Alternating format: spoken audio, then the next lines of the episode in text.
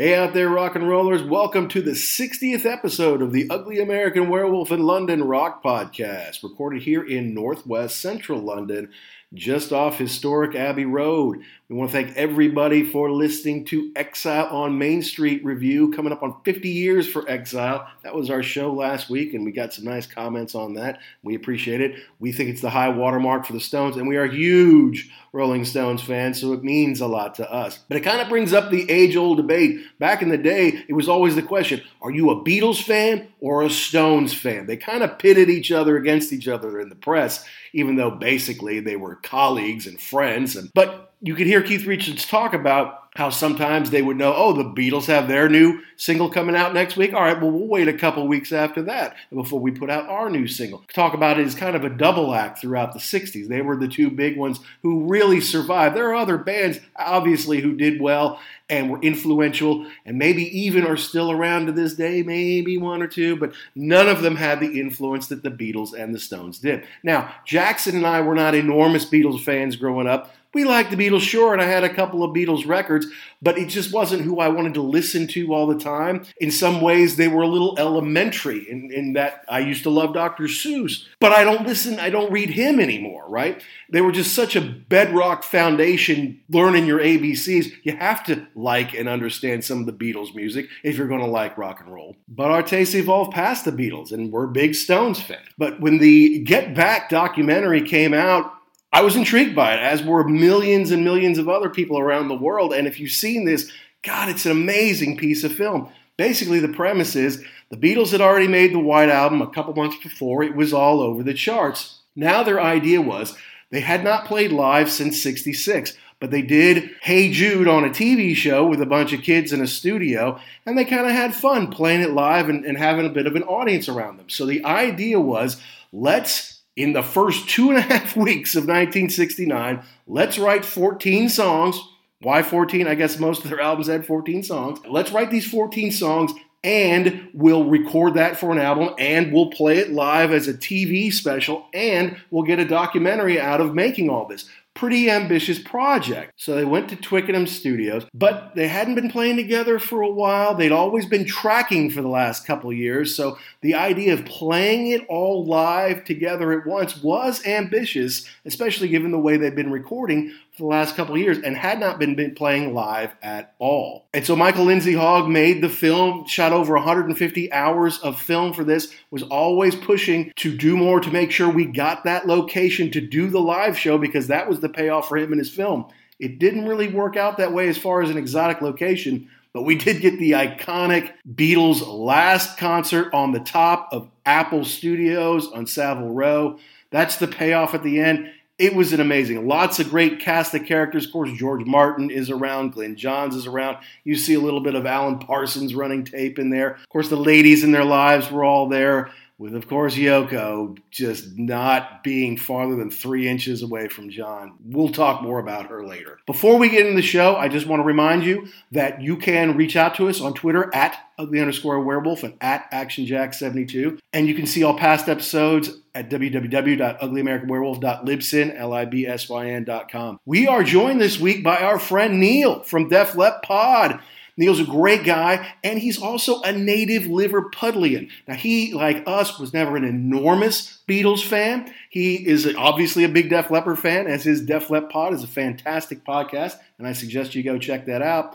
But being someone who grew up in Liverpool, surrounded by ongoing Beatlemania his whole life, probably having old men in pubs telling him how great the Beatles were since he was a wee lad, we thought he'd be a great guest to have on to kind of share what we learned in this documentary, how we felt about the Beatles and interacted with their music growing up, and just have a great conversation. And with Neil, it always is. We had a lot of fun doing this, and I think that shows in the show. We really hope you like it. So without further ado, you got The Wolf, Action Jackson, and Neil from Def Lep Pod reviewing the Beatles Get Back here on The Wolf.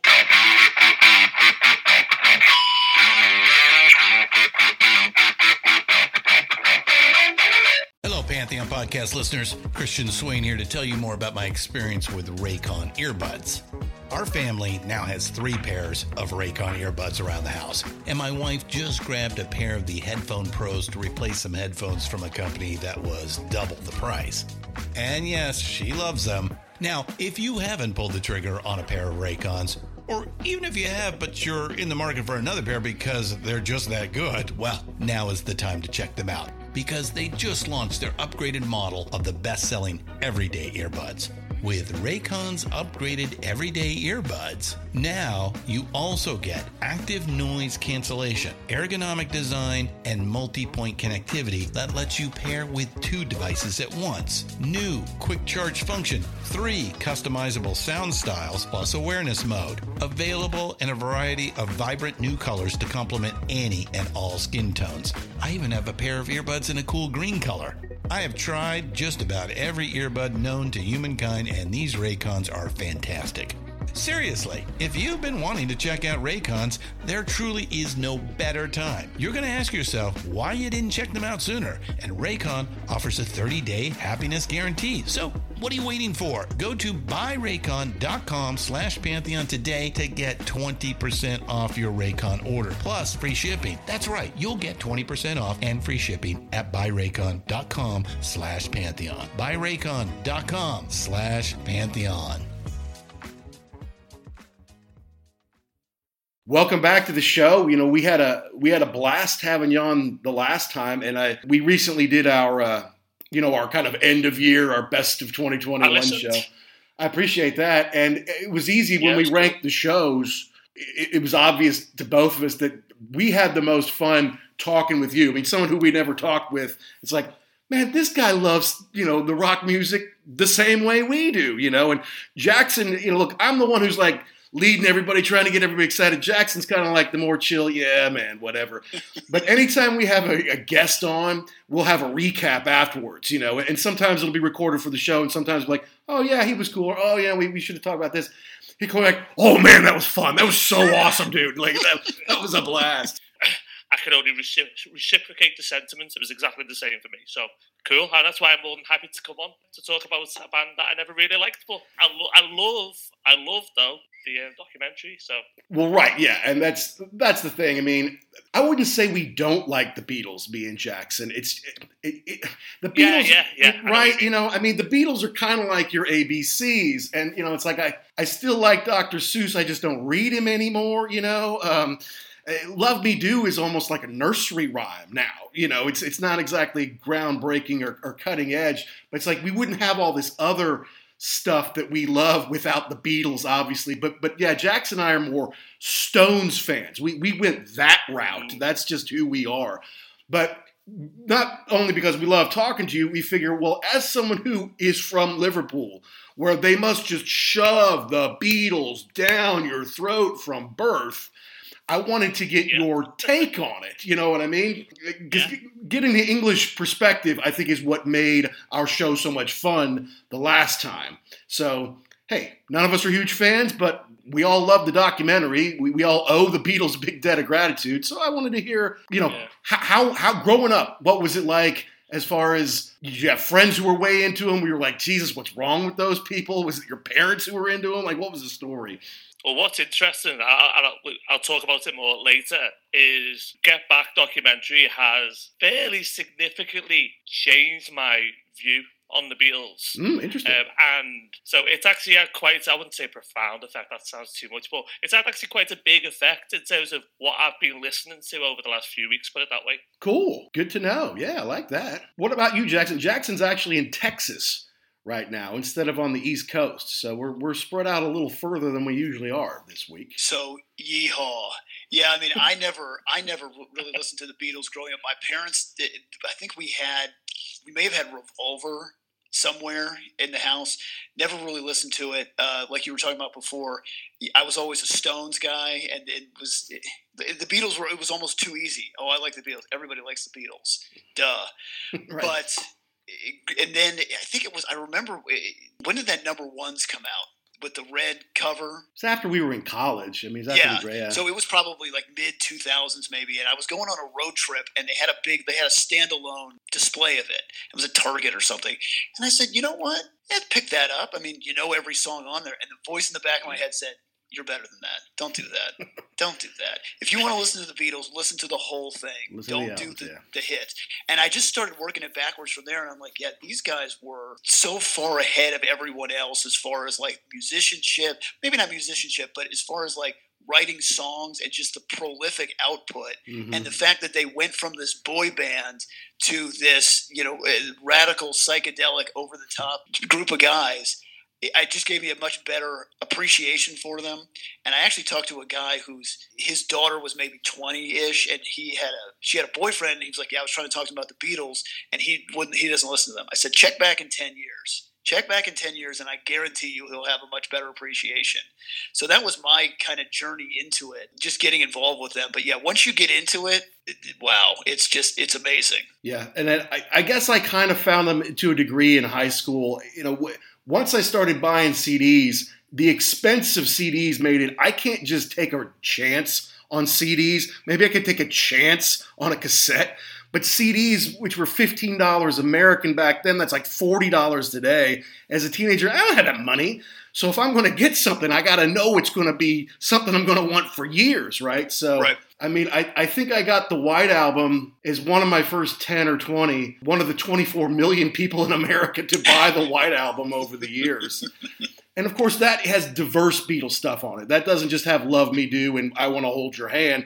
It- It's got not only the compositions that Paul and John wrote later, but suddenly George has a little more something to say, you know. And they let Eric Clapton do a little ghost guitar work on there, and Ringo gets a song, you know. So it's like broadening their horizons. And of course, I had Sergeant Pepper's because it was kind of like, well, you got to have that one. I'll tell you what really got me into them was Cinemax is part of HBO. Neil, Cinemax is kind of a cable TV network that like. If it's a little too raunchy or it's not family friendly enough for HBO, they stick it on Cinemax. And they had Help, the, the movie Help, on Cinemax one night, and I recorded Okay. it. Yeah, I, I recorded it on VHS cassette along with the Jimi Hendrix movie afterwards. And I watched that thing over and over again and saw them as yes, they made this great music, but they're also kind of comedians. They didn't take themselves that seriously, right? Mm-hmm. They would take the piss out of themselves as quickly as they would anyone else. So they're like, okay, well, they're fun and all. It's just help. Yeah, great songs on there, but at that point, I was already I was into Rush and Van Halen and Led Zeppelin, and the Beatles were just not hard enough for me. It's interesting what Action said as well, and I think it's, it's spot on in terms of if you take from, say, 1962, which is their first single, to 1969, which is the year that Get Back is from, and Mhm. the Abbey Road album and uh, Let It Be album. I mean, it's quite difficult when you think about those seven years. Which Beatles are you talking about? Mhm. Because I'm going to have a very different conversation with you about what I think about post Revolver and afterwards Beatles Right. to the Beatles before Revolver, and especially that early stuff in like you know 62, 63. Like, I want to hold your hand and things like that. I've got no real interest in that. Right. But maybe maybe from Rubber Soul, um, Mhm. possibly. Then I'm starting starting to think, okay, this is a little bit more. I'm a little bit more interested in. I think sonically it changes then as well, because I don't know what you think, but I don't know if it's chord and techniques. So there's something about that early '60s sound that I find it quite difficult to connect to. It's just it just sounds really old. Yeah. um, I mean, it's, it's, it's like in the same way I don't listen to like Glenn Miller. It just sounds old. Right. But then something happens around mid '60s. I don't know where it is, where the music starts sounding more contemporary, what we could consider modern rock music, and that might be terribly sort of shallow on my part in terms of letting that bother me. But it just becomes much more accessible and easier on the ear to me sonically once you get sort of around like 1966. I think I'm with you there. And, and even the Stones, eh, their early stuff, you know, if I hear Satisfaction on the radio, I might change the channel. Whereas, you know, 30, 40 years ago, I'm like, oh, it's the Stones, turn it up, you know. So, yeah, no, you're right. Some of that early 60s, something happened, whether it was they finally got with Bob Dylan and started to think about how they could change it, or the Beach Boys eventually did Pet Sounds, like, wow, they're just a bunch of surfer dudes. And then they made this amazing thing. We need to up our game. Plus, I do think that once they decided to go off the road in 66, you know, after they had the the deal in Manila with Imelda Marcos, they had the deal in the South of the USA with the KKK burning their records and the, the whole the Beatles are bigger than Jesus Christ thing doesn't go over with the Christian population in America. They're like, why do we even want to tour? They, they don't listen to us. They scream the whole time. They can't hear us. We can't hear us. Traveling is a nightmare because they chase the plane and the car and everything else. Let's just stay home and sell records that way. And then they didn't have to worry about how do we play this live. They could just expand and do all sorts of different soundscapes and use different instruments to create something that they don't have to worry about. We don't have to play it live. We're just going to put it on a record and stick it out there. Well, and then you kind of get into the whole them working with George Martin and how he because I remember Lennon was saying something about how you know I want to have a I want to have a radio playing in the back. I want to have a live radio feed or something. And Martin's like, all right, cool, give me you know give me 20 minutes and I'll figure out how to make that work.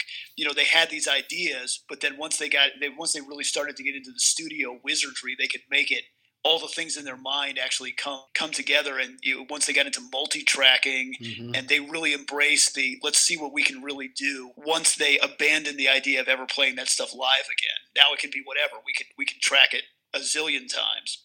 Backwards forwards add layers to it whatever you want to do. And i think that's when they really took off to the stuff that we like.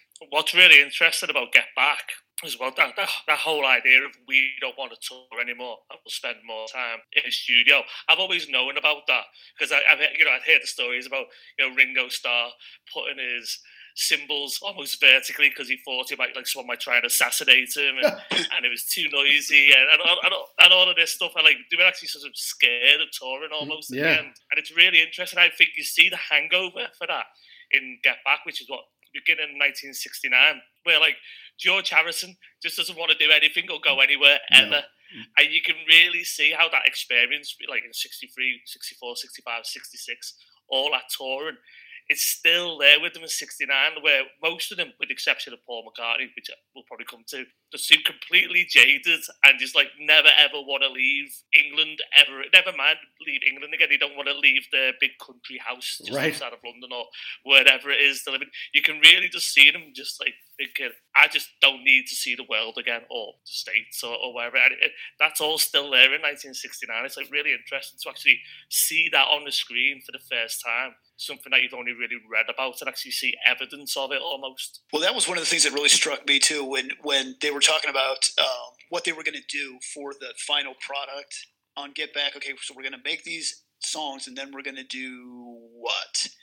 TV show, blah blah blah, and and Michael keeps pushing the idea of okay, so what what are we gonna do? What are we gonna do? And Joe and Paul says, well, Ringo doesn't want to go anywhere, so I don't think I don't think we're going to go anywhere. Okay, dude, if you wanted to go somewhere, you'd have gone. So you were kind of using him, Ringo, as the scapegoat too. But you're right; they were like, mm I, yeah, uh, we've already been everywhere. We're not going anywhere. We like it here, where it's safe and comfortable, and no, not not doing it. Yeah, and Lindsay Hogg wanted to go to Libya, and I'm like, in today's world, going to Libya is the dumbest idea you know I can think of. You know, it's like let's go to the middle of Sudan, you know, like on the border of the war zone. Eh, what do you think? Now, the, the shots of the place, it looked amazing. I mean, it looked like someplace yeah. Pink Floyd would have, you know, played back in the 70s. You know, it was really cool. But again, it's like, do they sell a lot of records in Libya? You know, does that really make a lot of sense? I don't know. Not to mention, I don't know if Michael Lindsay Hogg is related to Denis Eton Hogg, who, who owned the the, the record company Spinal Tap was on those many years, but but it seems like they might have a relatively common, by the way. Could, could have been. Not could as big, not as big a thing over here. Spinal Tap. I, I, think I think Bad News is a bigger deal over here than than Spinal Tap as far as like bands on the road getting in trouble there, Neil. But you can educate us on that, maybe. but but to me, that was one of the big takeaways, or one of the things that really stood out to me, especially at the beginning, was they were getting back together they were kind of just starting to feel each other out again. You had them trying to feel their way out, and and Michael just hammering this concert. Okay, what are we going to do? What are we going? Okay, take it easy, buddy. You know, we're, we're trying to. We're just, okay, so uh, let's talk about that. What are we going to mm-hmm. do? Uh, what are the plans? And it was like that. He had a mission to get this thing done, and they were like, "We're not even sure we want to do this really." And so it was those two things of he was the business I need to make this happen. And they were more the organic, let's just float along here and see what we come up with. Yeah, they hadn't played live in two or three years. They recorded together in the studio. I mean, look, the, the White Album came out in the fall of 68. It was on top of the charts while they were doing this, right? So, mm-hmm. but they did a lot of tracking and looping, and sometimes they would take stuff at their own homes and bring it in to Abbey Road or whatever. So the idea was like, we haven't played live. They did a TV special, Neil, when they did Hey Jude live with a bunch of mm. kids all around them. I don't know if it was on ITV or what, but then they, you know, and then at the end, the kids kind of jumped on top of the risers or were sitting right next to him. And I don't think George liked that at all. But I think overall, the band's like, hey, playing live is something we used to like. So instead of doing all this tracking and dubbing, why don't we write all new songs? We'll play them live and we'll record that and that'll be the album. And we'll do it in front of people because that's what we used to do. We used to be a live band, right? And so great concept, except they're like, we're going to do this in two and a half weeks, which is complete. It's insane to think about. When you two take six years to make a record, and we're like, yeah, we'll go in January second. We'll have it done by you know January twentieth, and we'll play it live. Crazy. So, if you want to start from the beginning, yeah, that when they first get in there, you can tell this is a very, very bad idea. They're not like nobody seemed comfortable in Twickenham. It was this giant space. So, yeah, it, why did you think you could write and record new songs in basically eh, not even two weeks? I mean, you had two weeks, but they weren't working the weekends. It was just a, it, it just wasn't flowing. What I thought was really interesting is they got in there and immediately they kind of just squished themselves against the back wall. They were all really tight together. Uh, George is sitting on the riser. Paul and uh, and John are sitting in chairs right there. They're all just they're back together again in this giant spot. They had the they had just the rando people like hmm. George's friends, the Hare Krishna. What is hmm. this all about? Yeah. Come on, this is just not going to work. It's just not going to flow the way that you think. Even if you had the songs, okay, we got the songs and we got two weeks to polish them and get them on the get them on this thing. Maybe but to write them you could tell right off the bat they were like this is a bad idea. This is not going to work. It's funny though because one of one of my takeaways from this was it's such a shame that the original premise didn't turn out. Mm. and and I and I was like you watching it? Because it looks like when you're watching it that they don't know what they're supposed to be doing. But I watched mm-hmm. the first two hours, the first two hours of it again um, this morning, and I forgot that the first ten or fifteen minutes of it takes you through their career and then right. clearly sets out exactly why this is happening. And like you said, Mac, it's on the back of the Hey Jude and um, performance and that going well and liking being in a crowd. Then it clearly says that they go into that studio with the view that they're going to rehearse 14 new songs. 14 as well. Why is that to be 14? Crazy. Like, do 10. Maybe it's because all songs are three minutes long. I don't know. Yeah. But I'm going to do, gonna do, four, I'm gonna do 14 songs. They're then going to record that, have a live show, and then they're going to record that live show, and that live show is the album, and then they also get a television program out of it, and they also get a documentary. In terms of, without sounding like a terrible middle manager corporate thing, but in terms of blue sky thinking and out of the box right. and all of that stuff, it's a great idea, and it's it's a real aspirational idea. And my takeaway was, it's such a shame that they didn't achieve that. Don't get me wrong, you still get them on top of the roof, and you get those iconic scenes, but an iconic scene is quite different to actually writing and rehearsing 14 songs, playing them live, that being your album, getting a television program and the documentary out of it. And I was quite confused during it why they couldn't um, pin down exactly what they were doing because obviously one person knew what the idea what it was and i wondered if it was michael lindsay hogg because mm-hmm. he's the director isn't he right so he's the whole point it's it's really funny really looking at everyone else's, everyone's motivations in that documentary. So the Beatles themselves, the four of them, have all got seemingly quite different motivations of each other. But all my, Michael Lindsay Hogg's going on is he just wants a story right. all the time. He's not really bothered what happens with the album, whether it's any good or not. He's just thinking the film. How do I make this as a story? What, where's the narrative arc and things like that? Um, and it, it, it is just like really interesting. Just, just like there's nine hours of it, isn't there? But within that nine hours, there's a million things happening at once, and I, that's why I thought it was just so engaging. Well, the, the one thing for me was that you had to you had to have the subtitles on because there was a lot of stuff where it was like, first of all, I don't who's speaking right now, and and so that that would it gave you a cue as to who was talking, especially off my not off mic but off camera, and then I would have liked to have seen a little more about Michael's deal, uh, especially when he starts to figure out that this is not going to happen. The thing that you've committed to is going south on me quick. Now what do I do? I'm going to have to punt. I'm going to have to go back to the powers that be and say, mm, sorry, this whole giant thing that you've planned not going to work out. Yeah, I give a lot of credit to Peter Jackson and his team for shaping this because they had mm-hmm. what was it 150, 150 hours? Yeah. It's crazy. You had to watch all that multiple times. You're probably tagging, oh, this is good here. But it would take forever to do that. And when you can see them speaking, that's in the film. But if they don't have film of them actually saying those parts, well, he uses shots from around that way so it looks like this is how the conversation would have gone. This is who's sitting in the room at that time during that conversation to, to make it very watchable and have this in, incredible narrative. But yeah, there there are a lot of hangers on. There's a lot of entourage around them at, at all times. Not to mem- mention my favorite member of the entourage, Yoko, sitting on John's lap or under the piano when he's playing it or wherever. It, it's like, we'll get into that later because I asked all of us to have 10 or top 10 moments from the show, which is tough, I know, and five takeaways from the show. And yeah, she's going to make both my lists.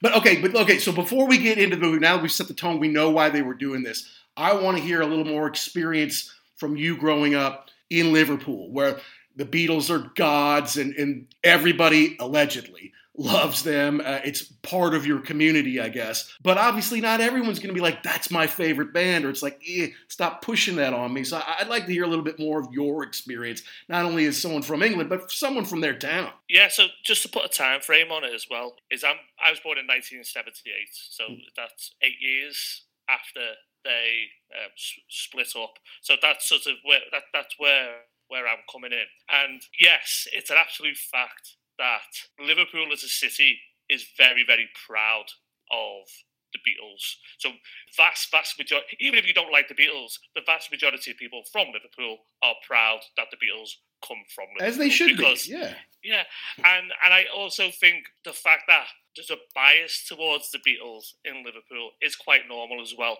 Um, you might, I'm sure you get this in the States, but certainly with Britain, with it being so small, it's like, you know, people from Manchester, a lot of their favourite bands will be Oasis, Stone Roses, The Smiths.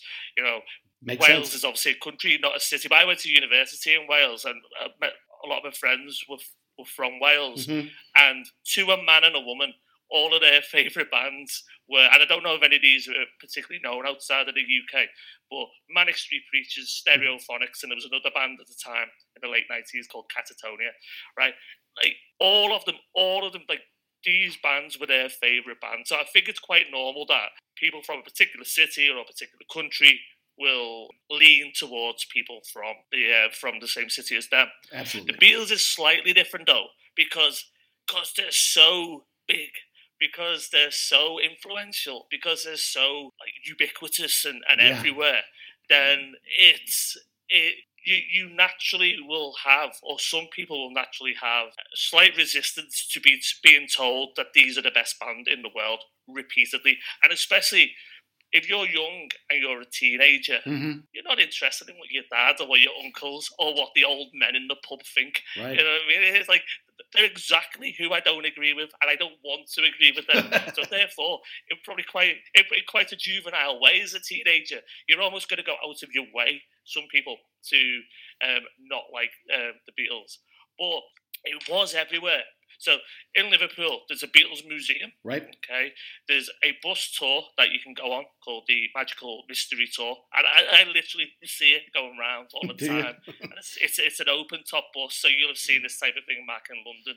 These open um, top buses that do tours of particular things. Now Liverpool's not massive; it's got a population of half a million people, so you can get round the main. So you can go to Penny Lane, you can go to Strawberry Fields, mm-hmm. you can go to the Cavern Club, you can go to where John Lennon lived and where Ringo Starr lived and where Paul McCartney lived. You can do that in like a couple of hours. Mhm. Um, so it's a big part of Liverpool's tourism, the Beatles. I have no doubt. Um, and also, I've actually been, I, I don't know if there's ever been at any point anywhere an actual yellow submarine than the one that was in Liverpool in 1984. So, without going into the politics of it or, or whatever, but um, Liverpool as a city back then, particularly like um, 70s, 80s, very deprived city, poverty's Mhm. through the roof and what have you.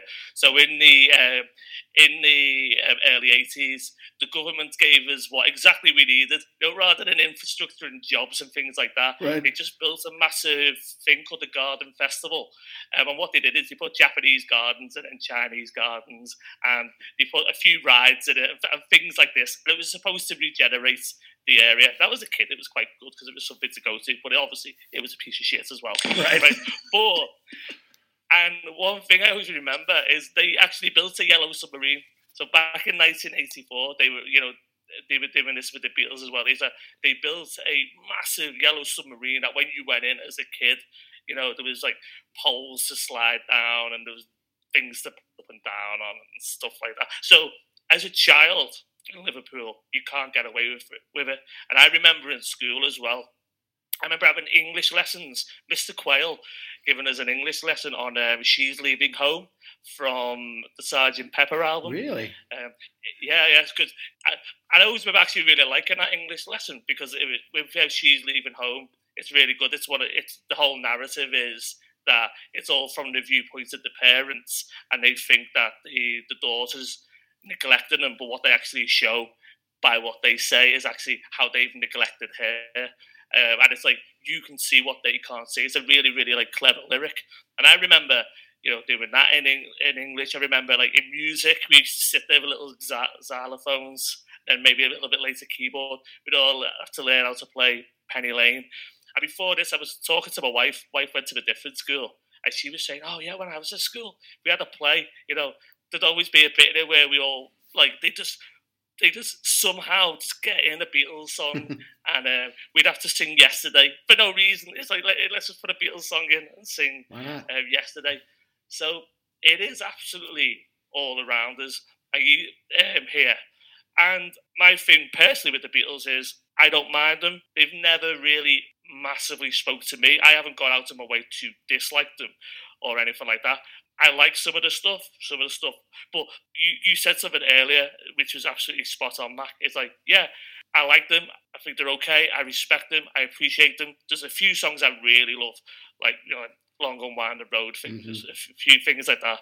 But do I ever put them on? Do I ever really want to listen to them? No, not particularly. And have I had it up to here? Which actually, that's not very good on a podcast.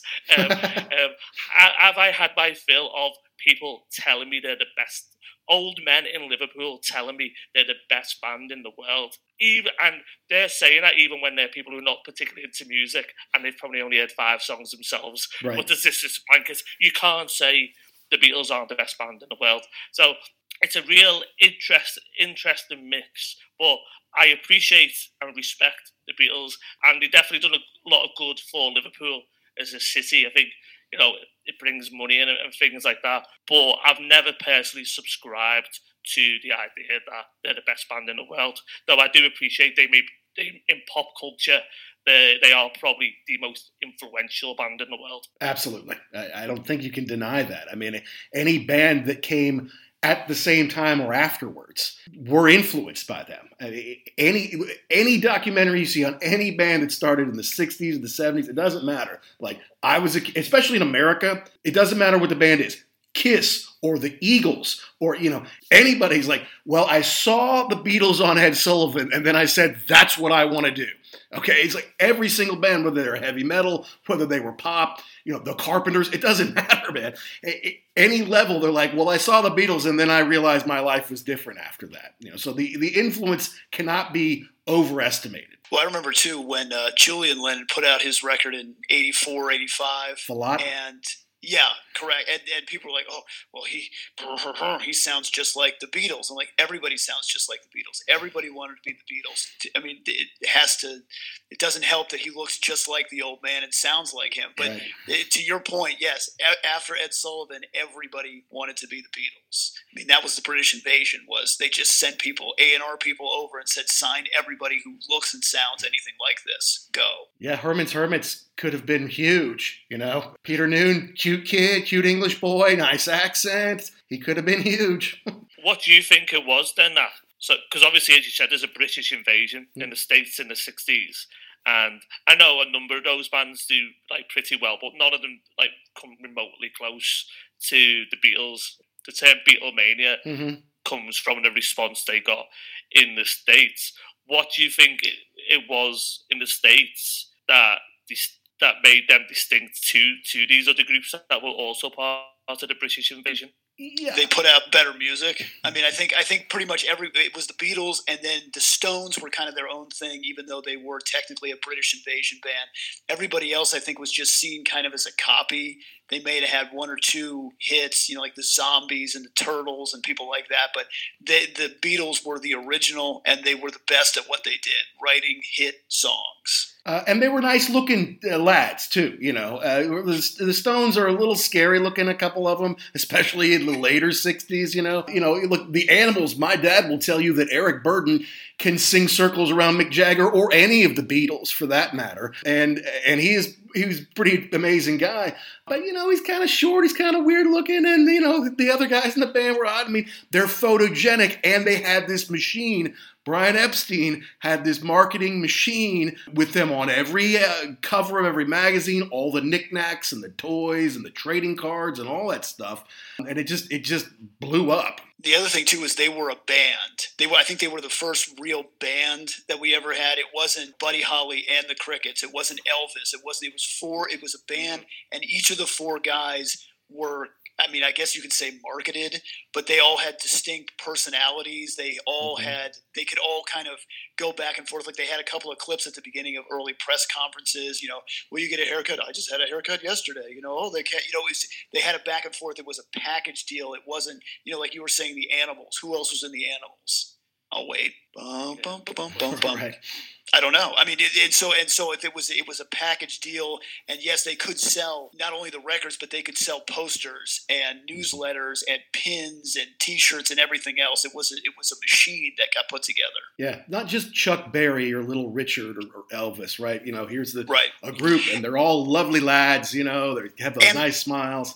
The, the thing is too, and this even this even went into the '80s. Like when, when we were growing up in the United States, things from England were just sexier. They were just, you know, it was a, it was a different place. They had different, you know, they had a different look. They had a different sound. It was very, it was very cool to see that in the United States. They weren't from, you know, Cleveland or Milwaukee or something like that. It was this, it was this faraway land. Everybody dressed, you know, very uh, proper, very English. Well, except for our generation, Jackson, the new wave, it was color, right? It was like Duran Duran, you know, it's like flock of seagulls with this weird haircut, you know, it's like all that stuff came from England and it was colorful and it was new. The sound was new, it was young. It's the second British invasion and it really hit big in America thanks to MTV because of the image that they all had. Yes, it was on the radio, but being on MTV was huge. Just like being on Ed Sullivan was huge for the Beatles and then, you know, some of the folks that, that kind of came after them in the 60s. Now, real quick, It's really got- interesting. I was going to say I've got a, I've got a quick question for you, um, and this is a cultural thing. What is with the freaking toast? it's like they couldn't get enough of it. They had a toast guy. They're always as soon as they get in there. Where's the toast? Where's the toast? Somebody got the toast. Give me the toast. I'm like, Part of tea, it's isn't it? toast. Yeah, toast and tea. I mean, they have like I know Snoop Dogg has got a guy that he pays to roll joints for him. That's his job. They had that guy Kevin to get the tea. He always had like that was a they couldn't do anything, and there was all yeah, exactly. You know, with the marmalade and the butter and everything. Oh my goodness! It's just we just don't do that here. Yeah, we do. We do love tea and toast, and Clearly. together. You know, I mean, I'm trying to think of a clever answer. Then, yeah, that's just the way it is. Yeah.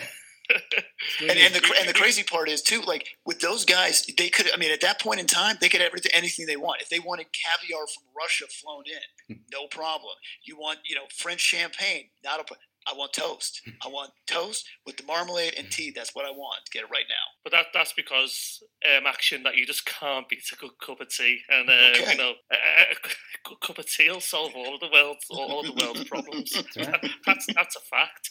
Um, but it's dead interesting. I don't want to go go off the Beatles, but I just quickly want to touch on the um, the thing that you said about the exotic.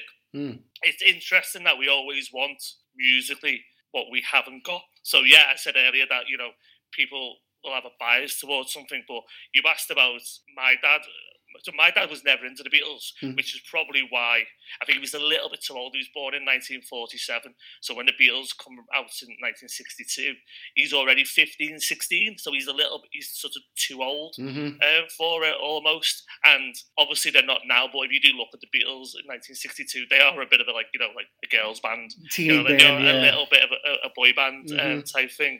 And it's really interesting because the stuff he was into and the stuff that I used to listen to when I was really young was all of his old Johnny Cash records, Hank Williams records, gotcha. Little Richard records. All of the music that my dad liked was American music. Now, interestingly, he says he's he's actually not too far off the same age as the Beatles, probably like a little bit younger. That's right. Who were influenced massively by American music. And I look at now, um, I mean, I'm, I do not want to talk about what I do, but you know one band, for example, that I quite like, got a very American sound. Yeah. And it is quite interesting that, you know, you're often attracted to the exotic and what the exotic is for you two is different to what the exotic is for me in terms of yeah, I know where Penny Lane is, I know where Strawberry Fields is. I don't really want to hear about a very normal, normal residential street right. that I know about when I'm listening to music. I want escapism, so therefore I listen to. I want to hear about this hotel in California, for example. Mm. Is that the Chateau Marmont? I think it is. Um, yeah, uh, and, and, yeah, that's a great.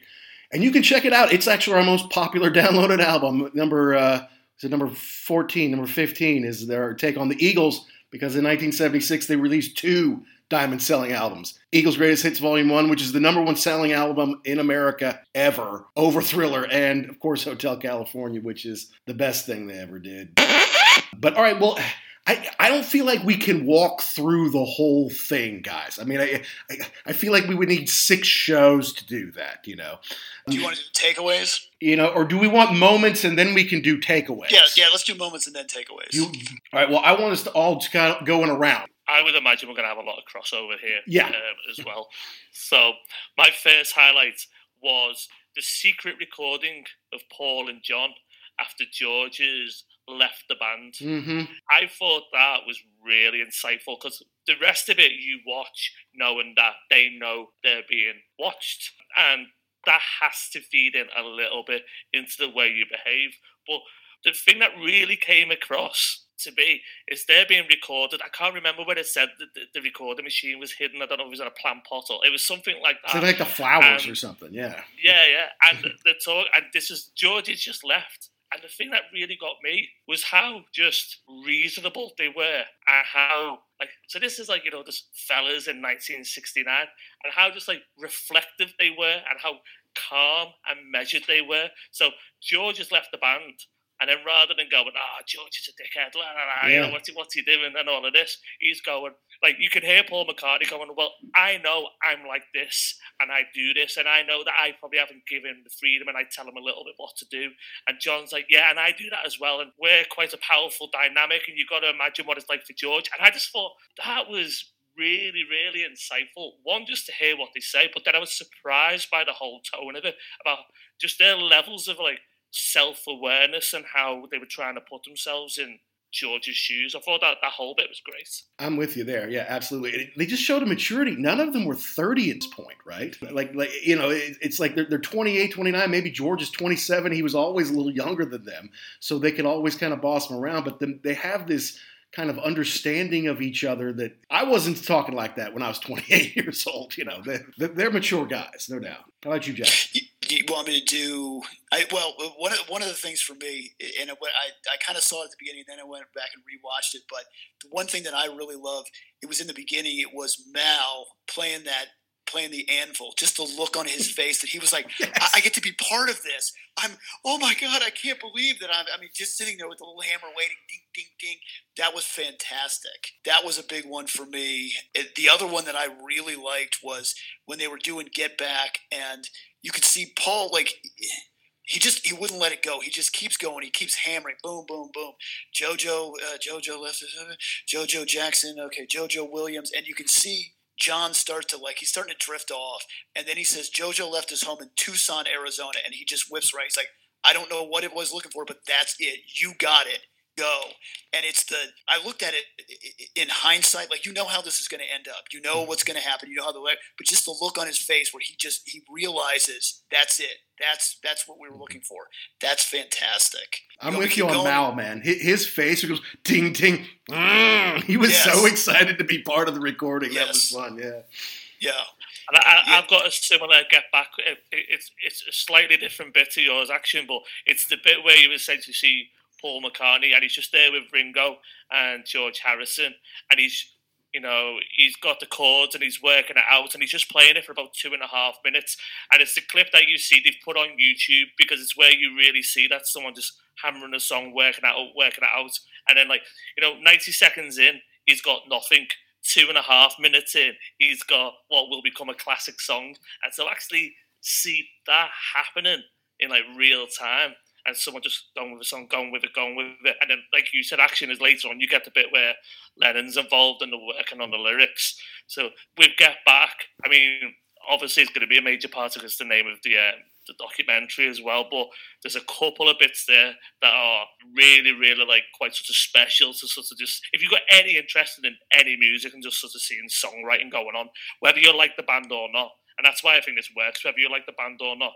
It's just to get to see those like creative sparks flying around. Mm-hmm. It's just something to behold, to be honest. Yeah, just to see them create it from nothing, and and uh, yeah, it's it, for something that would come to become such an icon of popular culture, and you're just it's coming out of you, like you're just you're creating it. Yeah, it's it's almost like you were there with them, even though it was 50 years later. so I didn't put this as one of my favorite moments, but it's a key moment in the film, and it actually happens a couple of times. Somebody is away. One day I think it was George was away. One day I think Paul wasn't there yet. And they're jamming, and Yoko is screeching into the microphone.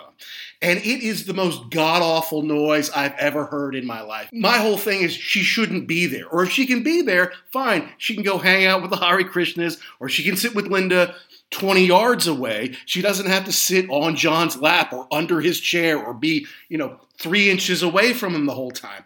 And, and somebody's like, well, she's an artist. She has a right to be there. I'm like, oh, really? Listen to this. I've heard water buffaloes being eaten alive on the Serengeti by a pack of cheetahs that made a more appealing noise than Yoko going, Aah! you know, and it's, and it's like, I, I just wonder, was she singing like an angel? And then Paul came and said, "You know what, Yoko? What we could really use here is um, the sound of a dying animal. Can you give us? Can you give us that? Can Can you do that for us?" And then she changed what she was doing. I don't know. Well, it, it, you're talking about when they were in Apple and she was doing that. It was twice. Yeah, once was in Apple. I think once was back at Twickenham because the, the thing for me with that one at Apple was that she's doing that, and it, yes, it's it's grading is an upgrade uh, to that. But Paul is playing the drums mm. on it, and he doesn't look like he's super annoyed. It looks like he's just like we're just kind of fooling around, which I thought was interesting. I would have thought he would have been like, "Oh, she's at it again." But and the other thing I kind of like too, and this was a couple of different times where they would just go and do something else like you know, uh, mm-hmm. they would mm-hmm. sit down at the drums, and, and Ringo wasn't like, whoa, whoa, whoa, whoa, this is no, no, no, this is my thing that I do.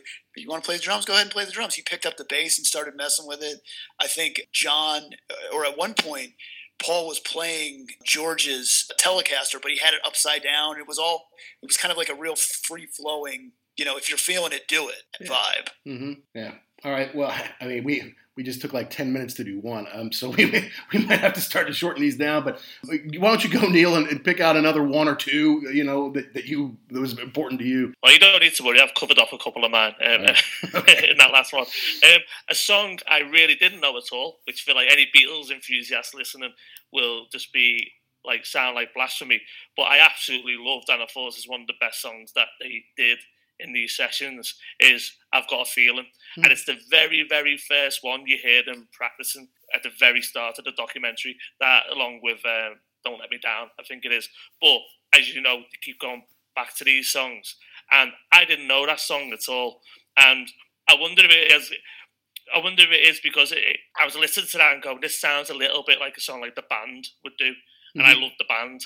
So I don't know if it's maybe I like it because it sounded a little less like the Beatles yeah. almost, or the mid '60s Beatles. But yeah, every time they were playing or working on, I've got a feeling that was a high point for me. Cool, good one, good one. Mm-hmm. Do you want to go with another one? It, it, well, it, you know, it kind of in the in the same vein as that. It, it kind of it broke my heart when he's playing at one point in time. Paul's playing another day you know, every day she gets a the more.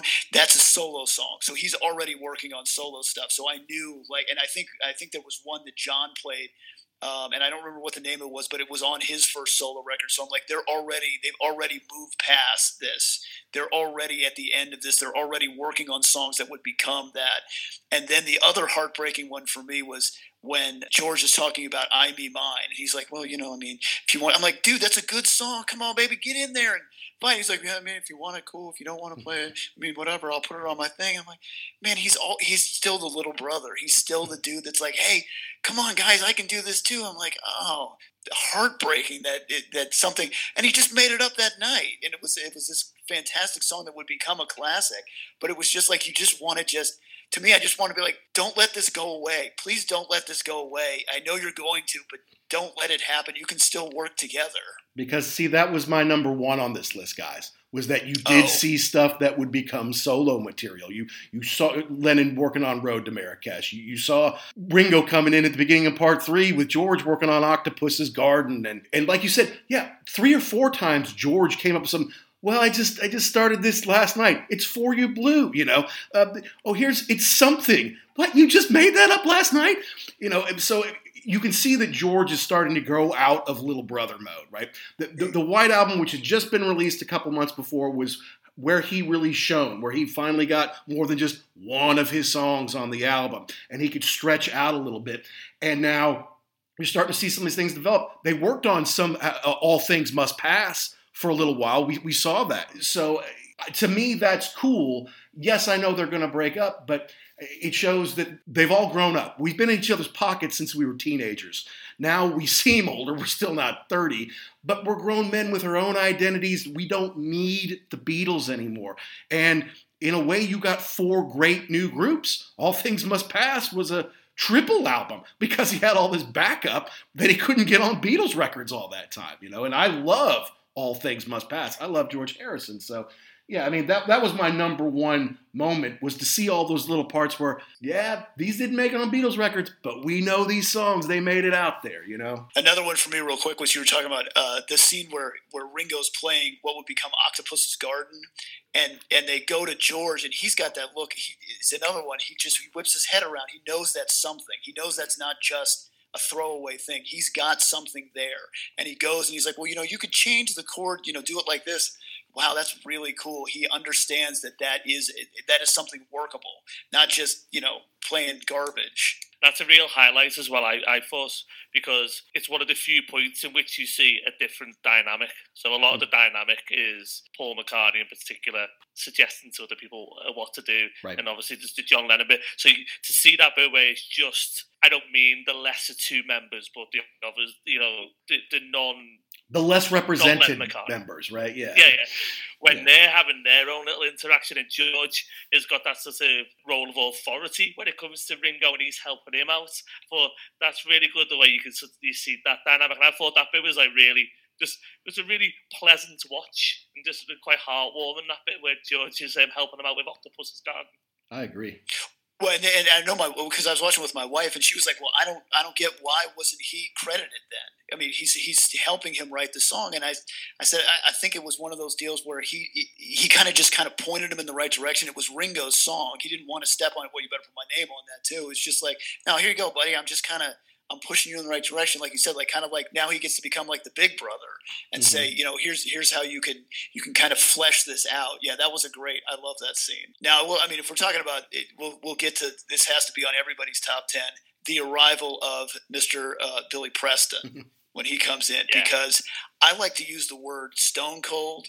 He was ice cold, sub zero walking into there, just like, "What's up, fellas? How you doing? You want me to sit down and play?" Oh, and- that just that changed the entire dynamic Mhm. after he after he came in and started working with them. Yeah, I've got exactly the same. I've got written down here Billy Preston, shining lights this is what I've written because he literally just lights the whole thing up. You can see just adding one other ingredient to the mix just freshens everything up. All of a sudden, they're all get into the, the groove of it and everything.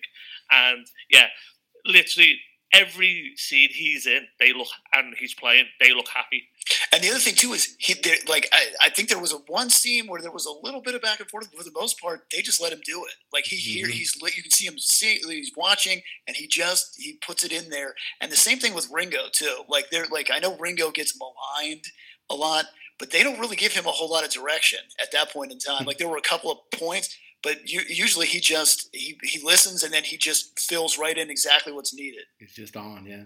No, it's ironic you, you called him a shining light because just a few years later, he would play on Shine a Light on on the Rolling Stones Exile on Main Street, which is our show coming out this week, uh, the 50th anniversary of Exile, you know. So that's fun. No, That was an ex- that was an excellent segue. That brilliant, man. thank you, thank you. Yeah, that's that's You what I do. You, you can tell you've done fifty odd episodes. You, you tell I have not a lot else to do during the day. No.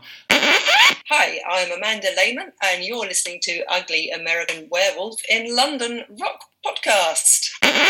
No, but back to Ringo, honestly, guys, for a fun part. In part three, at one point, Ringo's sitting on the floor. Paul's talking about what they're going to do next, and Ringo looks up and goes, I've just farted. I thought you'd like to know. I'm like, that's so funny, man. It's, it- it's you know, it's American juvenile, yes, but it's also eh, he's being very polite about it. Like, you may not want to walk over this way, gents. I've I've just let one go. Just you know, FYI. I'm like, well, that's a funny moment if ever there was one, right?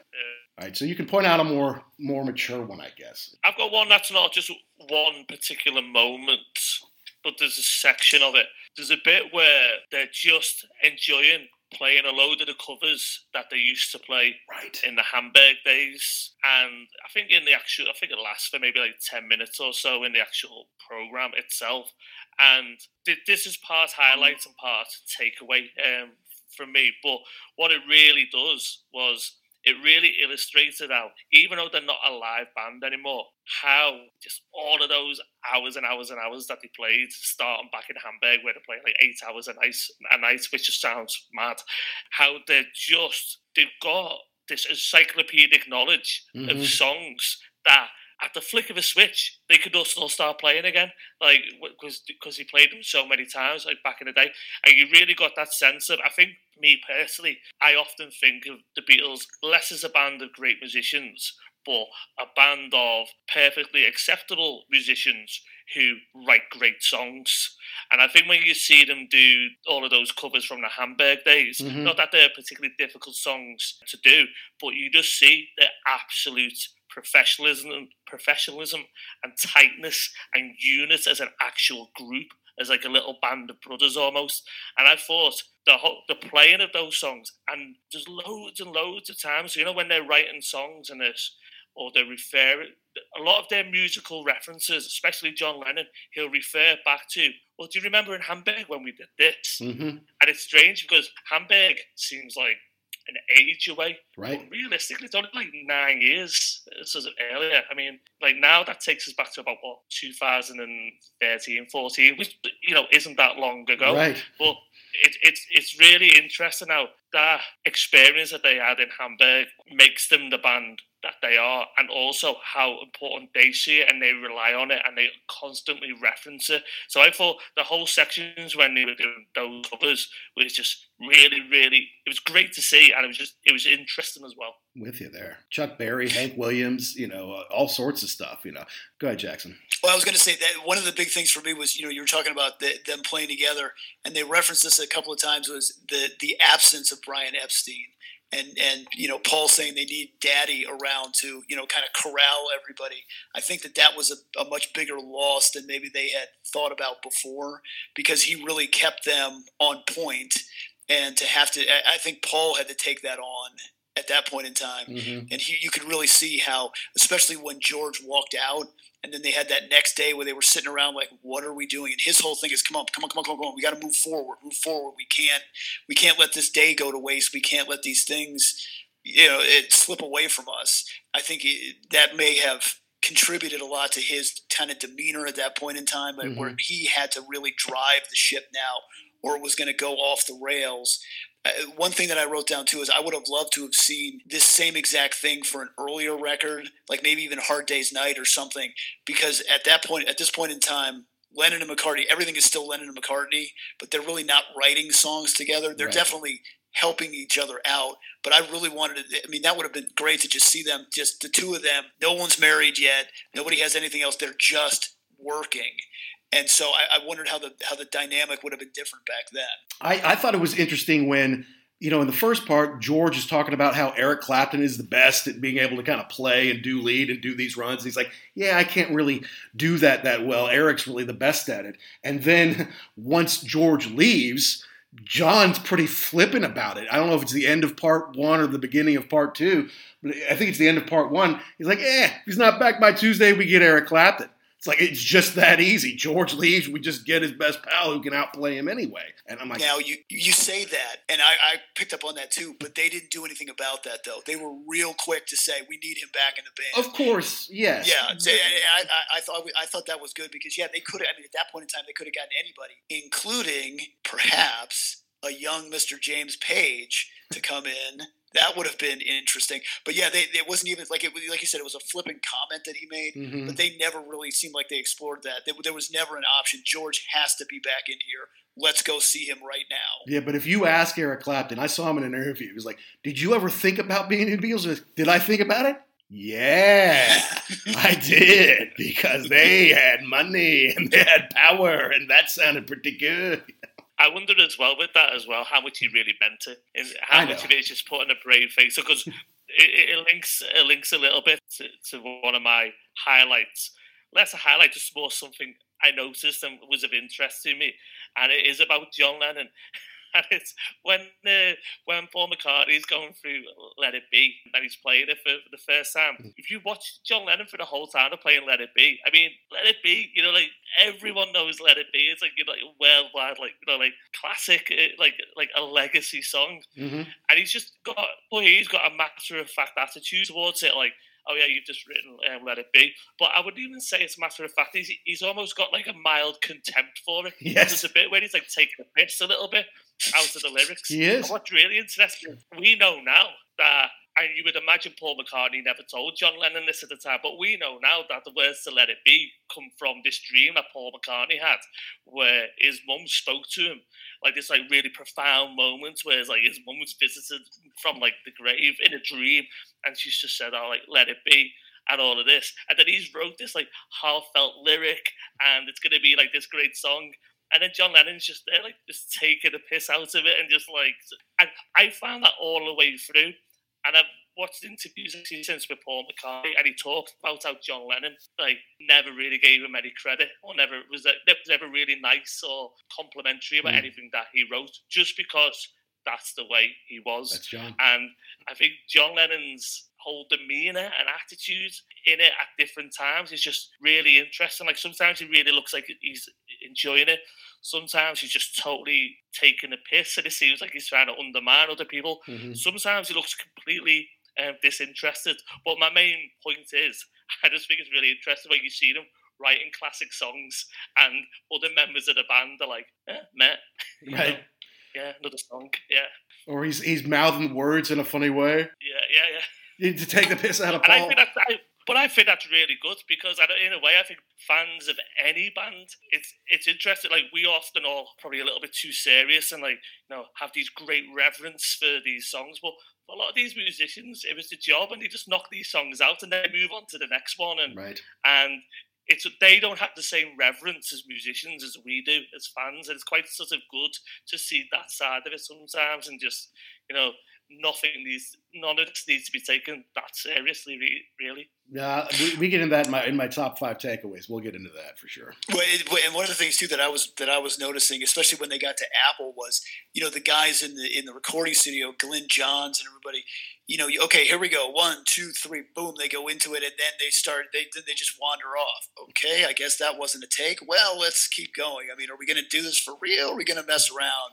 You know, you had that back and forth of I've got a job to do, especially when they said, you know, at one point in time, Johns was already committed to another project. He had to get this thing finished, and now we're playing, you know, Chuck Berry okay, guys, you know, we got to get you back on point here. You know, are we are we fooling around? Are we doing this for real? Uh, and another point too, one of uh, one of the things that I was going to point out is Glyn looked like he could have been in Oasis in 1996. I, I, think someone uh, ripped their look off from him. Oh man! Well, he's from one of my favorite moments because in part three, it's kind of like they were thinking about doing. Okay, they're not going to go to Libya because that's nuts. They were thinking about doing Primrose Hill here in London, which is a place that I visit a couple times a week. It's about a mile from my house. I take the dog over there. There's a good butcher over there. Plus, it's got this incredible view of London you can look down on. And if they played at the top of that hill, that would have been pretty special. But then they said, okay, but we can't do that. Now Paul's like, oh, this is really falling apart. We're really not going to get a spot. And then Glyn and Michael come over to him with the suggestion of, you know what we could do? and you don't hear them saying it, but you can see Paul his eyes light up and point like up, like, yeah, we could go up on the roof. And then they start exploring it. And to me, that's really neat because Paul was definitely down. He wanted to do it all. He had the ambition. He sees himself as the leader at this point, which he absolutely was. And now he's like, ah, it's not coming together the way I hope. And he's like, oh, yeah, good idea. Let's go check it out. And of course, the rest is history. Yeah, there, there were a couple of moments where you could tell McCartney was, you know, eh, they would tell him something. He was like, yeah, okay, whatever. That's, you know, maybe we could look at that. Like, that's, that's a no go. Like, instead of him just saying, no, that's not going to happen, it was the, you know, kind of just brush it off. But yeah, you're right. When they, when they, and Glyn knew that it, it, they were in trouble and he had to salvage something. So yeah, when he had that idea, it was like, okay, now we're back on, push it back to the, do something constructive. Cause yeah, we have to get this thing done. Yeah. We got any more moments you want to make sure we, uh, we talk about there, uh, Neil? I, I will package together three George moments, and I've packaged these all together in a way in terms of I, am I'm, I'm um, thinking like Michael Lindsay Hogg now. I'm thinking like the actual. I'm thinking of the three episodes as a whole, and I'm thinking of it as something worth watching and being a, being a story and having like a narrative arc. So I think a highlight is George leaving the band. That mm. infinitely makes everything more interesting. So if you're telling any story, any story that's ever been written has to have a problem in it that is overcome. So the problem in this story is George leaves the band and George isn't happy. So that was one thing. The very fact that he leaves, that's good. Yeah. it, it adds a little bit of it adds interest and drama and jeopardy. The second thing, ever since we said we were going to do this, I've been dying to ask you both hmm. about this moment because I'm not too sure what I think about it. So George has left the band. Mm-hmm. The next day, they're all waiting around. You know, they're trying to get in touch with John Lennon, and I think it's just Paul McCartney's there and Ringo and a few other like randoms mm-hmm. um, are there. Right? And then there's a bit where Paul McCartney's talking about it, and there's a real close up. There's a real close close up that holds on his face for absolutely ages, and on his eyes in particular. And it looks like he's starting to fill up, or he looks like he's starting to get like upset. Mm. And there's a bit where like he puts his hands over his face and he just stops, and the camera just holds on him. Now I don't know if he is actually starting to get emotional and actually starting to fill up, or whether it's just one of those things, you know, where like if you put a massive close up of our eyes now they would just the longer you look at it the, the, the wetter they would look. And it's just like you know we have wet eyes. Um, and i was just thinking i don't know at all whether at that point he is getting emotional or upset or it's just a trick of the camera because it's just holding on his eyes for ages. Did you a did you notice that? And if you did do you do you think he is getting upset or, or not? And if you don't know what i'm even talking about that would suggest to me he isn't. Well i i know that I, I wasn't uh, sure if he was getting upset or if he's just worn down.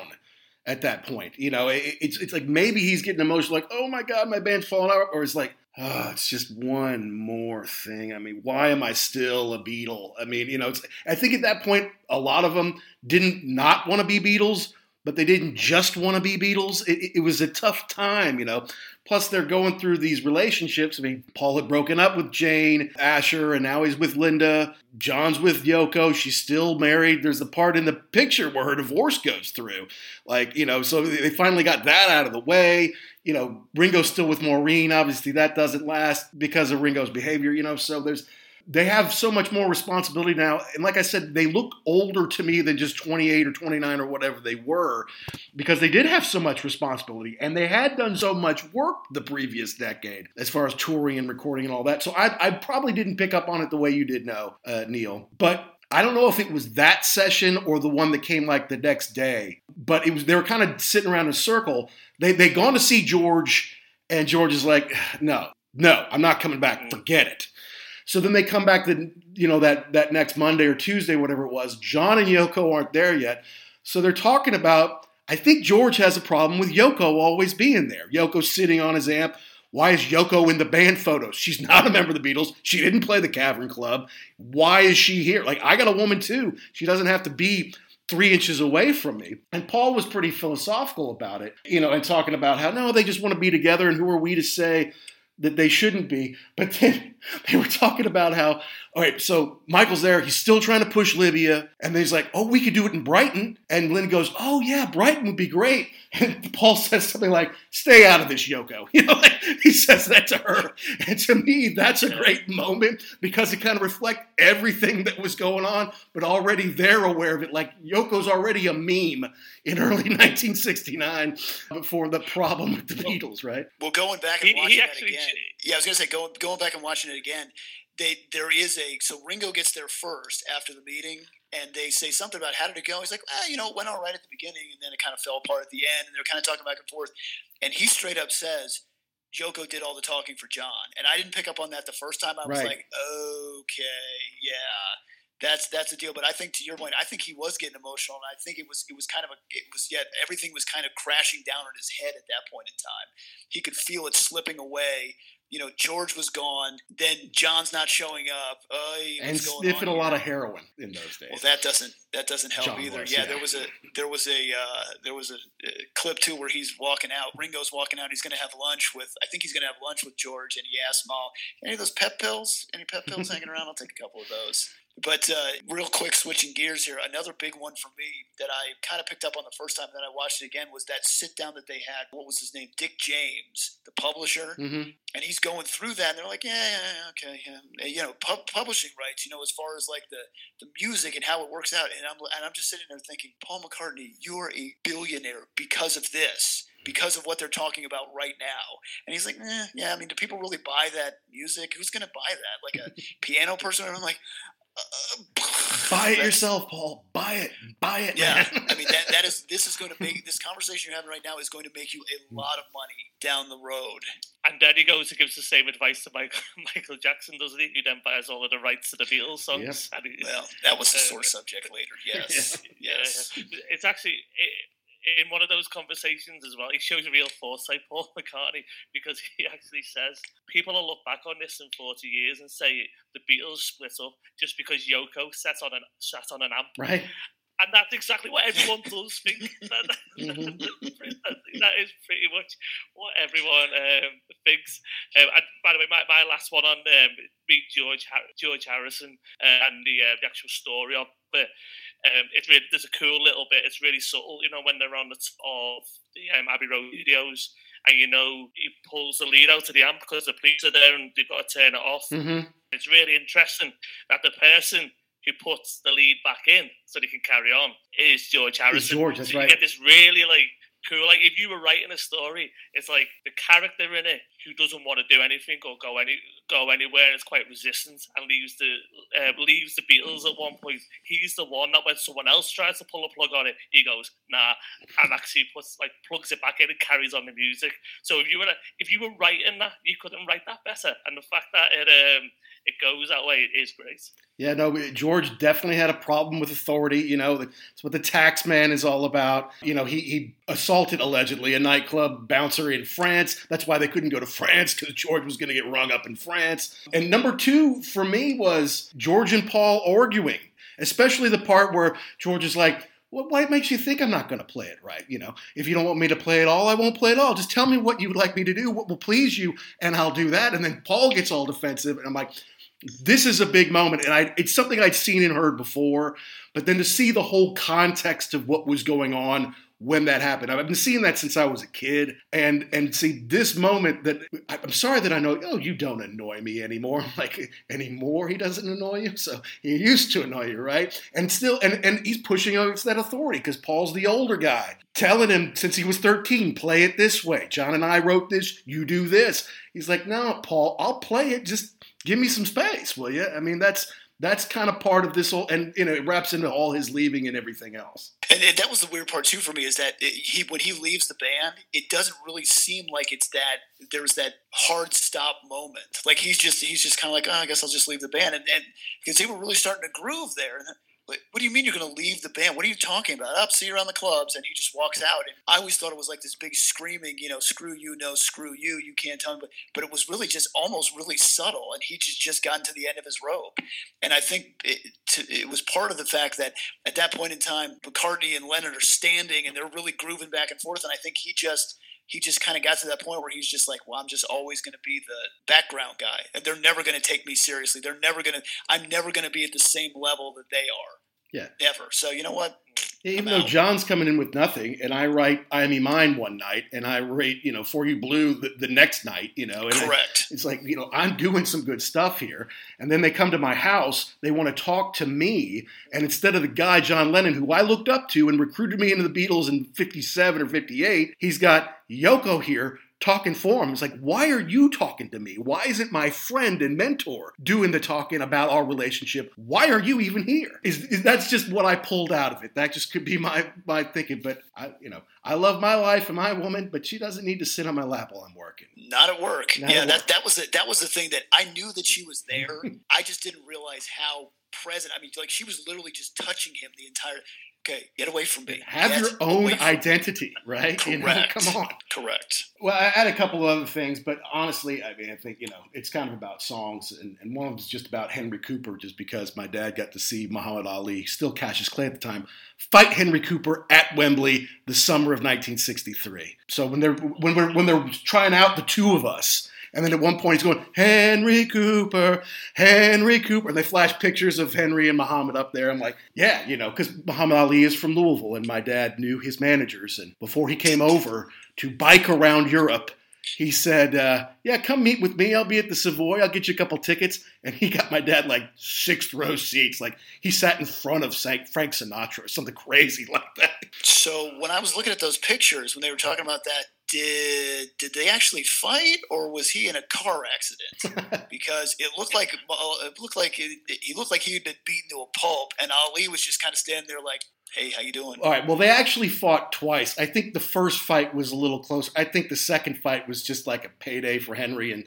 And, and Muhammad knew he was going to win. I, I think Neil, maybe you can educate us on that. No, I don't really follow boxing. Yeah. Unfortunately, I'm, I'm a lover, not a fighter. You know that. that's for sure. And that's why we love you. Well, so let's let's get because of gosh, we've already done this a little bit longer. Let's get to our five takeaways, man. Obviously, this was epic, and like you said, it gave us a new appreciation of this band that we've been appreciative of, but kind of lukewarm on. And and after seeing this, I kind of have an interest in maybe going back and listening to some of their stuff and maybe getting to know stuff that I've overlooked or maybe only listened to a couple times. So why don't we start with you five to the top? Jackson, we'll let you start this time. Okay, so five to the top. I mean, it, number five has to be that to me the takeaway george was still felt like he was a little brother. Paul was definitely the ringleader at the time. They were still even though this was the, the, the end of the their time together they were still at the top of their game still professionals could just jump right back in there they, they could start first thing in the morning and just start to sing. There wasn't like the oh I got to warm up. I mean they just they were on it the first thing. Billy Preston was the fifth Beatle. He he was not just a musician. I think that he helped them get this whole thing over the finish line. And and the other thing that I really took away was that they they just didn't seem the same without the hand of Brian Epstein mm. on them. Going to be a lot of overlap between you and me, Jackson. So why don't we give oh, right. why don't we give Neil a shot here for his okay. five to one? Yeah, and uh, some of mine I've already I've already mentioned. Uh, as I said, there's a, there's a little bit of crossover between highlights and then takeaways, but mm-hmm. and mine are both about the Get Back documentary itself and, and the Beatles. So I've mixed the two things together. So the first takeaway is that Peter Jackson's done a great job on this, and the whole thing just oozes quality. And I saw a little bit of criticism about the fact it was nine hours long. I couldn't agree with that more. I was like, I found the whole experience of watching it really calming mm-hmm. and soothing in some in some way. I don't know if it's the Twickenham studios and like those lights they had behind, but I just found the whole program, whatever you want to call it, documentary, really immersive and like just it just the quality of like the actual film as well. You know, like the yeah. scene where you, you see the it's just the man brushing the floor and everything. It just looks like it could just be from like a proper Hollywood film. The actual quality of it's great. So that was my first one. Oh, number five. Yeah. Number four would be what I said um, earlier on was it was a real shame that they didn't actually achieve the premise that they set out to, you know, record this album in 14 days. Uh, sorry, write and record, write it, rehearse it, and then record it in front of um, a live um, audience. My third thing was, again, I mentioned it earlier, seeing the Beatles as a, a real unit, as a true band, hmm. especially mm. on those Hamburg covers, and actually seeing how just naturally they just could play together is exactly what you just said, really. But like they just come in, they switch on, they can do it. There's no warming up. They're just oozing talent plus the like the consummate professionals, even though they can't make a decision. So there's that as well. Oh, the other thing was the, the, opening sequence before you actually see them. The bit that's a bit more documentary that just tells us what happens from when they very yeah. like the fifty-seven to sixty-eight, basically. Yeah, yeah, that I think was just it just shows how in such a short amount of time what the Beatles did and how they grew and how much they changed.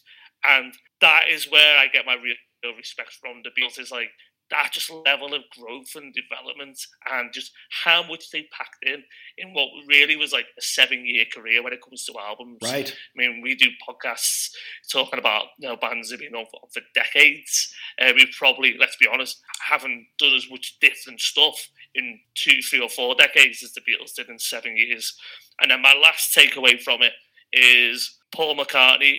I didn't. I know this is only a snapshot of one time in their career and doesn't give us the whole picture of you know their whole career, but I wasn't aware of just what a driving force he was in that band, and I actually thought throughout it he's actually being really reasonable and trying to give other people their space to do mm-hmm. things, but just how unbelievably creatively prolific he is. And also, one thing that really came home with McCartney is one, I love his voice and I love the tone of his voice, mm. not his speaking voice, his um, singing voice. And you know, people often have that discussion: you know, are you are you a are you a Paul or are you a John? Um, watching that has definitely put me in the um, Paul McCartney camp, and I have never, ever, ever owned a Beatles album or anything. Right, and never had any interest in it. Yesterday, when I was in the record shop, mm. um, I ended up actually buying a Depeche Mode album. I'll be honest with you, Fair but enough. I did have in my, in my hand for a while the Abbey Road album, mm-hmm. um, and I was going to buy it. And I never, but I'm going to buy it next time. But I've never even contemplated it before. So it has actually sort of really ignited my interest in the Beatles, and especially that that latter part of the Beatles from say you know '66 onwards. And I think in the next few weeks I'm going to buy my first ever Beatles album. Good for you, man. That's awesome. Yeah, that's cool, you know. And, and I'm like you. I never had Abbey Road until I moved 40 meters from Abbey Road and it was its 50th anniversary. I'm like, all right, well, yeah, I guess maybe now I should go ahead and pick one up. But no, you're, you're right about Paul McCartney.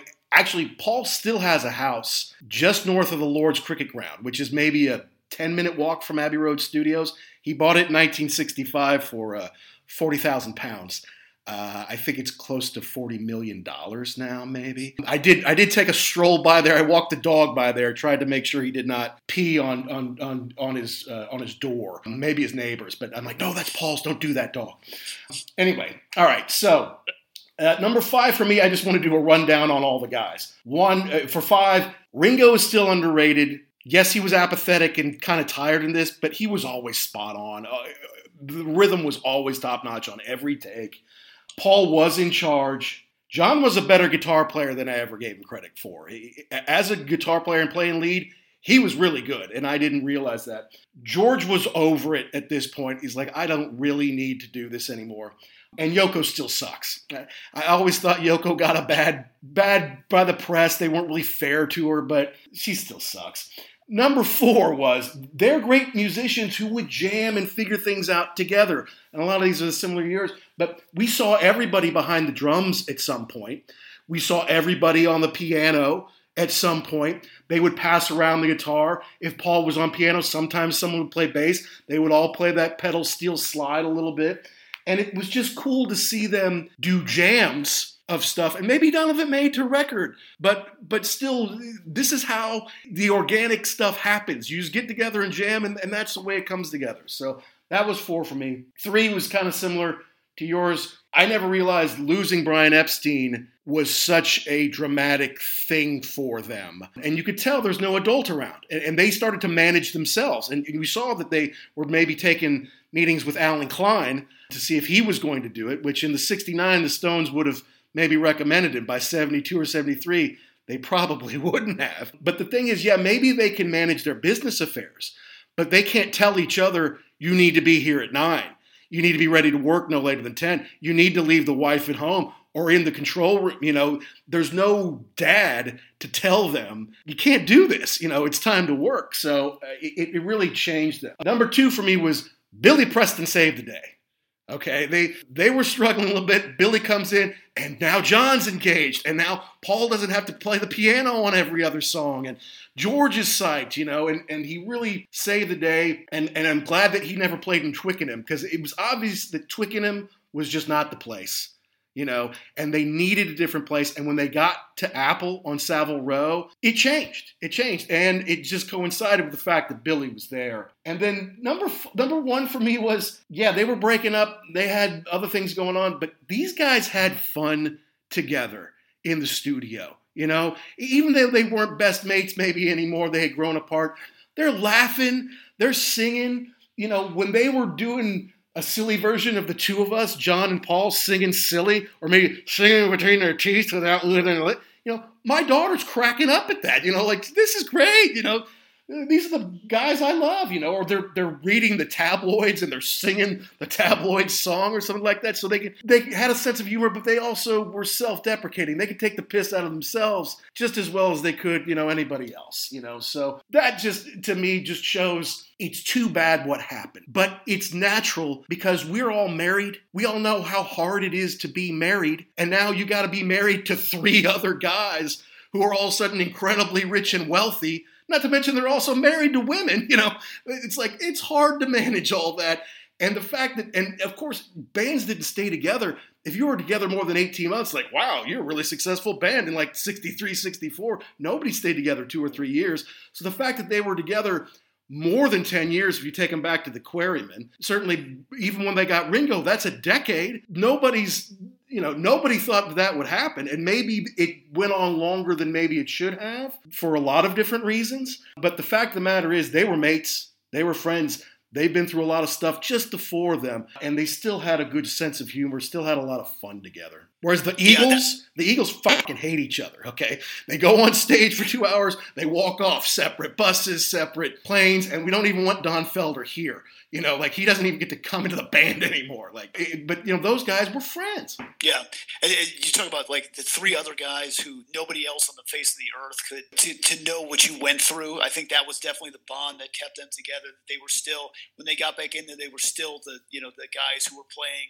at the Cavern Club and you know just enjoyed being around each other when the music was the main focus. I mean, other things were, were starting to pull them away, but when they could concentrate on that, you could you could still they were still having fun and they still enjoyed each other's company. And I think it's good that even though you know that the band ends on poor terms and you know they split up and everything, is that and from interviews I've seen since and everything is like you know before John Lennon dies, Paul McCartney and John Lennon have made the peace and are actually, are actually you know, visit each other and are still friends. And he just talked about the old days. Uh, George and and, and Ringo, they all stayed friends. So, you know, that relationship, this this documentary catches it at that time where maybe, you know, it's just starting to get a little bit shaky. But it's, it's good to know that beyond this, yeah, it gets worse again, but then ultimately they all come back together and they, and they still end up friends, which is which is heartening.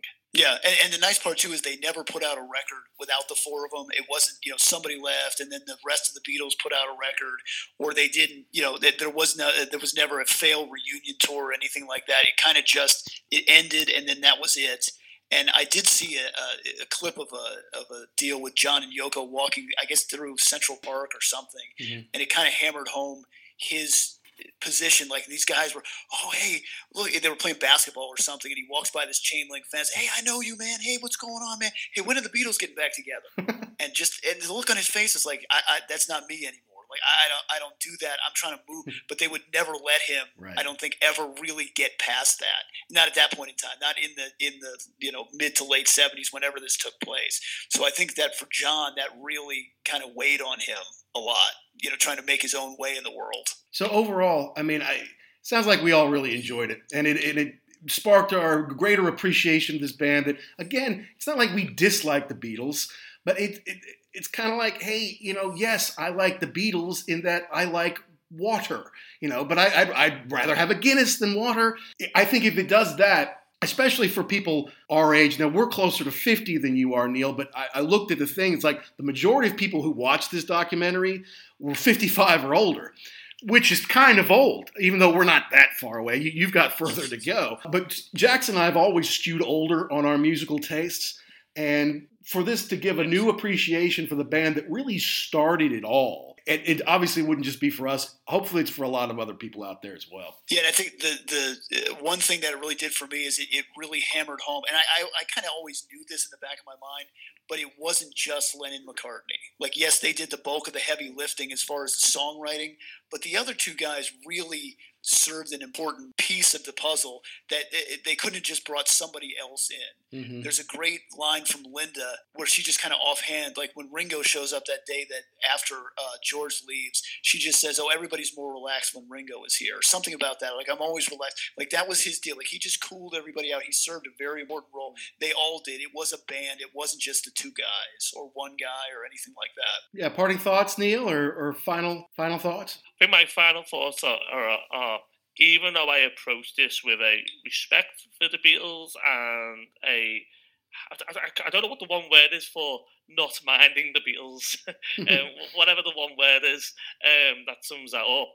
The one thing that was apparent to me as I was watching it and was afterwards is like I can't think of any other band that I'm not a super fan of that I would give up nine hours of my time I know. and stick with film footage like this. And I think that is testament to the Beatles and to seeing their creative process and them as individuals and their personalities and also the way in which this whole thing um, was put together. So I'm not a big Beatles fan, but I tell you what, I don't think I'd watch nine hours of any other of many other bands. So, right. and I think that's down to that unique, special nature of the Beatles, whether you're a big fan or not. Well, maybe we can all get together and do all the Iron Maiden, you know, like the early years, part one and part two, and do all those things together. That we could do pretty easily, right? Well, why don't you tell all our fans out there uh, where they can find you? I know you've got a new Facebook page that looks really good. How, how can they find Def Lep Pod? Um, so I'm on Twitter as at Def Pod.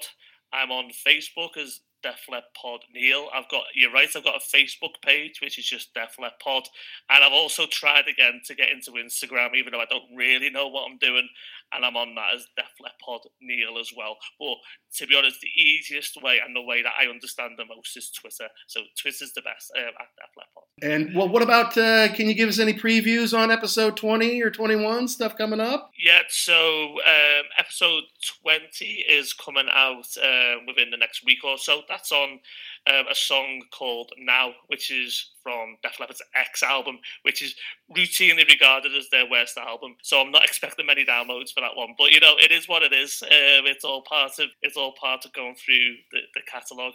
So yeah, that's the that's the next episode up. So um, I'll, I'll try my best to make it interesting, even for the people who hate the song. Excellent. Well, hey, look, we can't thank you enough. We appreciate you being on, and you are welcome anytime, my friend. Oh, thanks. I really appreciate you um, inviting me on again. And I was I was touched and had a little tear in my eye when I was listening to your last last episode, and you were doing your review, review of the year. You were far far too kind, and um, as I said to you, I really enjoyed being on um, your podcast as well. So yeah, I'll I'll come on anytime. Fantastic. Appreciate it. Thank you, Neil.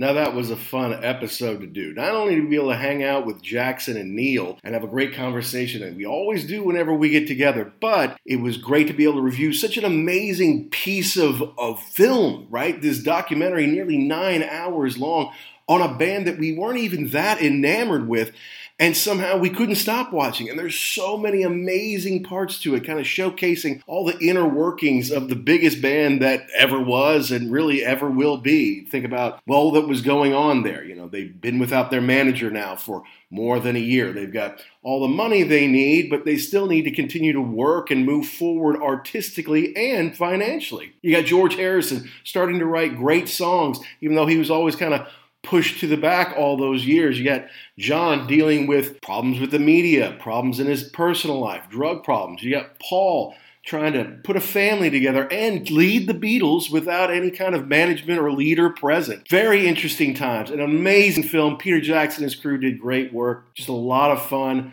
to be with my friends, Jackson and Neil talking about that. And we hope you enjoyed it. Hope you enjoy the show. If you haven't seen it on Disney Plus, I highly, highly, highly encourage it. As always, we want you to tell us did we get something right? Did we get something wrong? Did we miss the point entirely? There's some big Beatles fans out there. Tell us what we're missing out on. You can tweet us and DM us at ugly underscore werewolf or at actionjack72. And make sure you check out neil. Def pod is a great podcast. Episode 20 has already come out as we're releasing this and you can check him out on twitter at def pod. And make sure you subscribe and download wherever you get your podcast be it spotify amazon apple. We love good pods. Great place to reach out and, and find new fans and other great podcasts. And you can check out every past episode at www.uglyamericanwerewolf.libsyn.com L-I-B-S-Y-N dot com.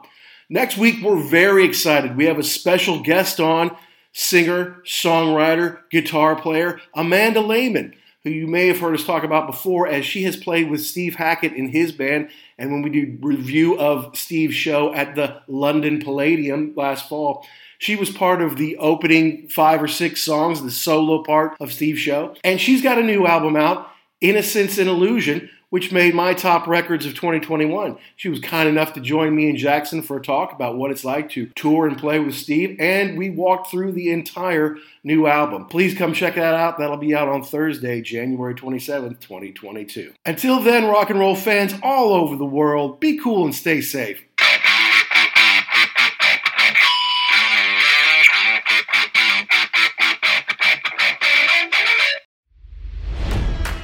It's NFL draft season, and that means it's time to start thinking about fantasy football.